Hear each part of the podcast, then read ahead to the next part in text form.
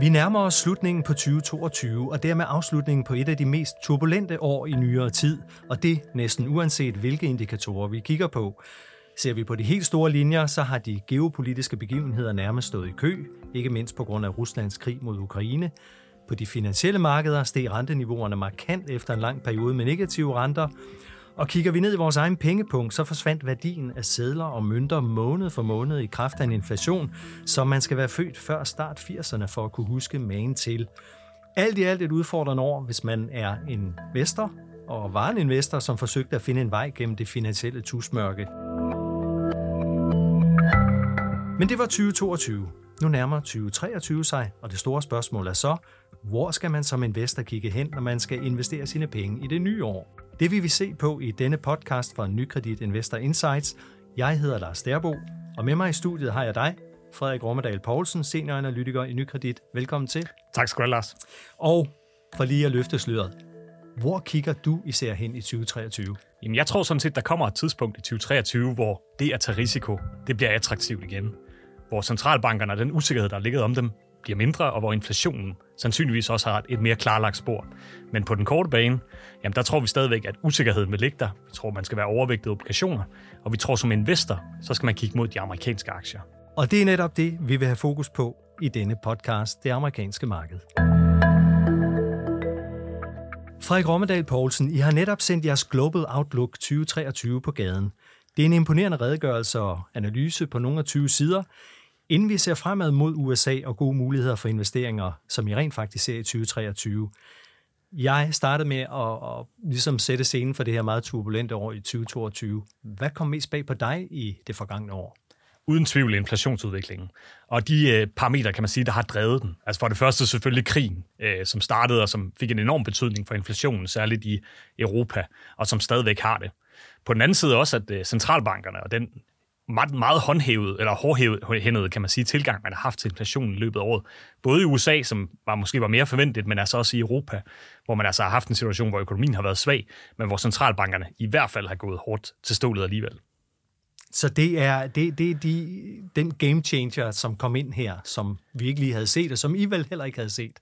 Uden tvivl. Altså, vi, øh, vi, vi forventede sådan set, at da vi stod ved, ved sidste års start, eller ved 20, starten af 2022, jamen der regnede vi sådan set med, at inflation gradvist ville tage af i USA, og vi troede sådan set også, at i Europa, jamen der ville den også øh, relativt hurtigt bøje af.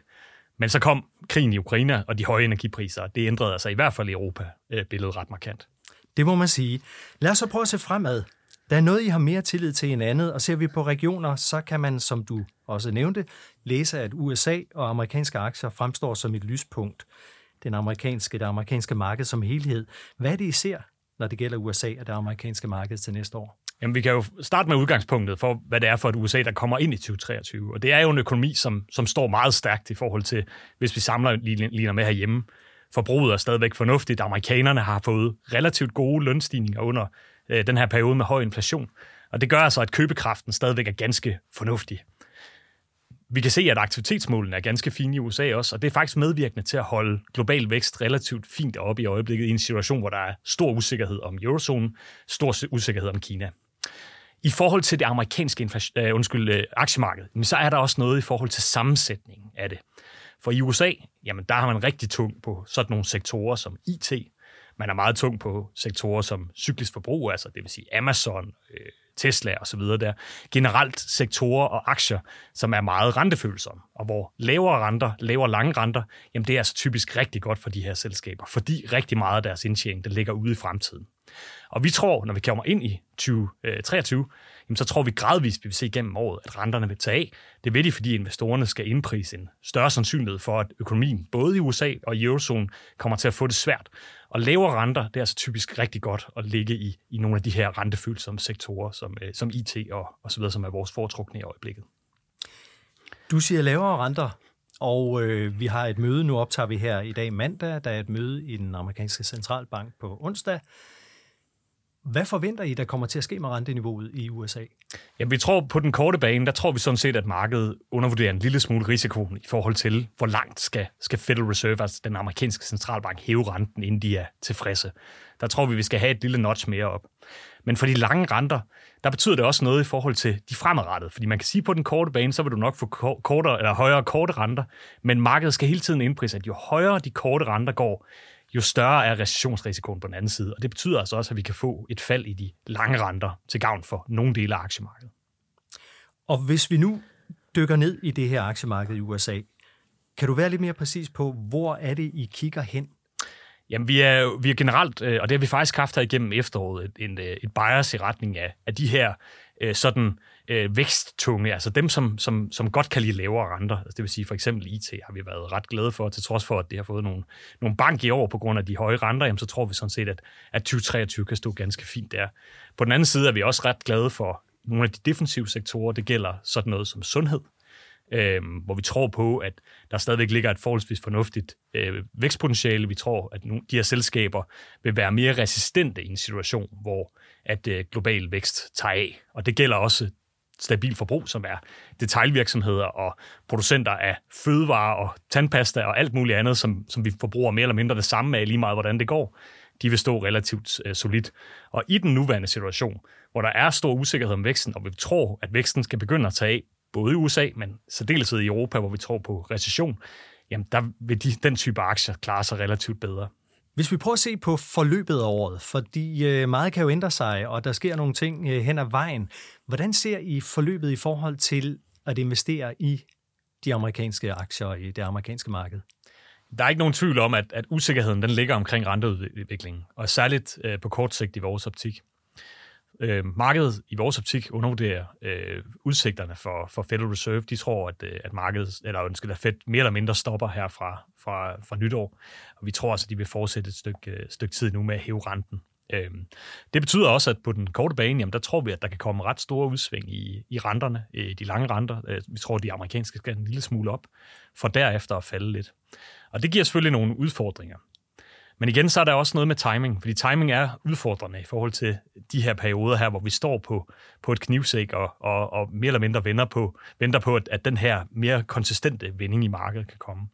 Og derfor så, så positionerer vi os mere imod, kan man sige, at vi igennem året kommer til at se et generelt fald i, i de lange renter. Det betyder ikke, at man ikke kan komme til at opleve store udsving på den korte bane, men det betyder, at vi tror på, at det er der, man skal ligge sådan øh, over den næste seks måneders tid. Så hvis man skal gå ind i amerikanske aktier, hvad er så timingen? Jamen, jeg vil sige, timingen er i dag. Øhm, det er et volatilt øh, miljø, vi er i øjeblikket. Det er et, et, et miljø, hvor at, øh, at man som aktieinvestor en gang imellem skal lukke øjnene og kigge øh, lidt længere fremad, fordi der er stor usikkerhed, og, og det narrativ, der ligger i markedet, hurtigt ændrer sig sådan uge for uge. Men vi holder fast i, at det, vi skal kigge ind imod i 2023, det er et arbejdsmarked i USA, som gradvist begynder at give sig en amerikansk centralbank, som gradvist bliver mindre bekymret for, at det her langsigtede målsætning, man har på 2%, at, at man ikke kan opfylde det. Øh, og det betyder altså også, at man gradvist kan begynde at indstille sig på en situation, hvor man ikke behøver at hæve renten mere. Og hvis vi ser på, øh, der er jo rigtig mange, der har kontanter liggende i dag. Det gælder i Danmark, det gælder også i USA, kan man se på undersøgelser af, af de institutionelle investorer. Er det nu, at man begynder at gå fra kontant og over i aktier? Ja, men jeg vil i hvert fald sige, at, øh, at hvis, man, hvis man ligger kontant og venter på, at markedet skal vende rundt, så skal man være meget øh, overbevist om sine egne evner, fordi det er vanvittigt svært i øjeblikket. Og de her sådan flags, kan man sige, man kigger efter i forhold til, hvornår markedet vender, jamen de, de, øh, de, når, de, når de indtræffer, jamen så er markedet vendt. Øh, og det er det, der er udfordringen ved at ligge kontant i øjeblikket. Så jeg vil sige, hold fast i den langsigtede strategi, i øjeblikket er der et rigtig fint afkastpotentiale, og det gælder sådan set både, når man kigger på obligationer, som øh, har fået en højere rente, øh, men altså også aktier, som er, øh, har, har fået taget en del øh, øh, kursfald i løbet af året. Ikke? Når vi kommer ind i 2023, og vi på et eller andet tidspunkt kommer til at se centralbankerne vende snuden den anden vej, det er vores forventning, de kommer til det, jamen så tror vi altså også, at man som investor kommer til at blive belønnet for det. Men hvornår det kommer til at ske, er meget usikkert, og derfor så anbefaler vi altså også, at man, at man ikke ligger for tungt i, i kontanter i øjeblikket. I siger også i, i analysen, at øh, man har, I har fortsat en overvægt på obligationer i forhold til aktier. Hvor lang tid endnu? Jamen, det er også et rigtig godt spørgsmål. Men man kan i hvert fald sige, at den, i den nuværende situation, der står vi øh, og, og kigger på en aktierisikopræmie, som vi kalder det. Altså, hvad er det, man som aktieinvestor får en kompensation for at ligge der i forhold til obligationer? Jamen, den er altså ikke god nok til os endnu. Men vi tror på, at når renterne begynder at falde i løbet af 2023, de lange renter, når vi begynder at se, jamen, hvor er det, at den her stramningscyklus fra først og fremmest den amerikanske centralbank, men også ECB, hvor slutter den, øh, og væksten begynder at tage, jamen så har vi også et bedre overblik over øh, udsigterne for indtjening, og vi tror sådan set samlet set, at den kabale ligesom vil gøre, at risikopræmien vil blive mere interessant for aktier i løbet af året. Og så kan man altså begynde at flytte fra obligationer over i aktier. Præcis, og måske i virkeligheden også fra amerikanske aktier over i emerging markets i øh, Europa, som er mere cykliske regioner, øhm, og som hvad kan man sige, gavnes mere, når man på et eller andet tidspunkt i markedet begynder at øjne optimismen i forhold til verdensøkonomien. Men lige nu, der kigger vi altså på et globalt vækstforløb, som kommer til at være udfordrende, og der står de amerikanske aktier typisk bedst.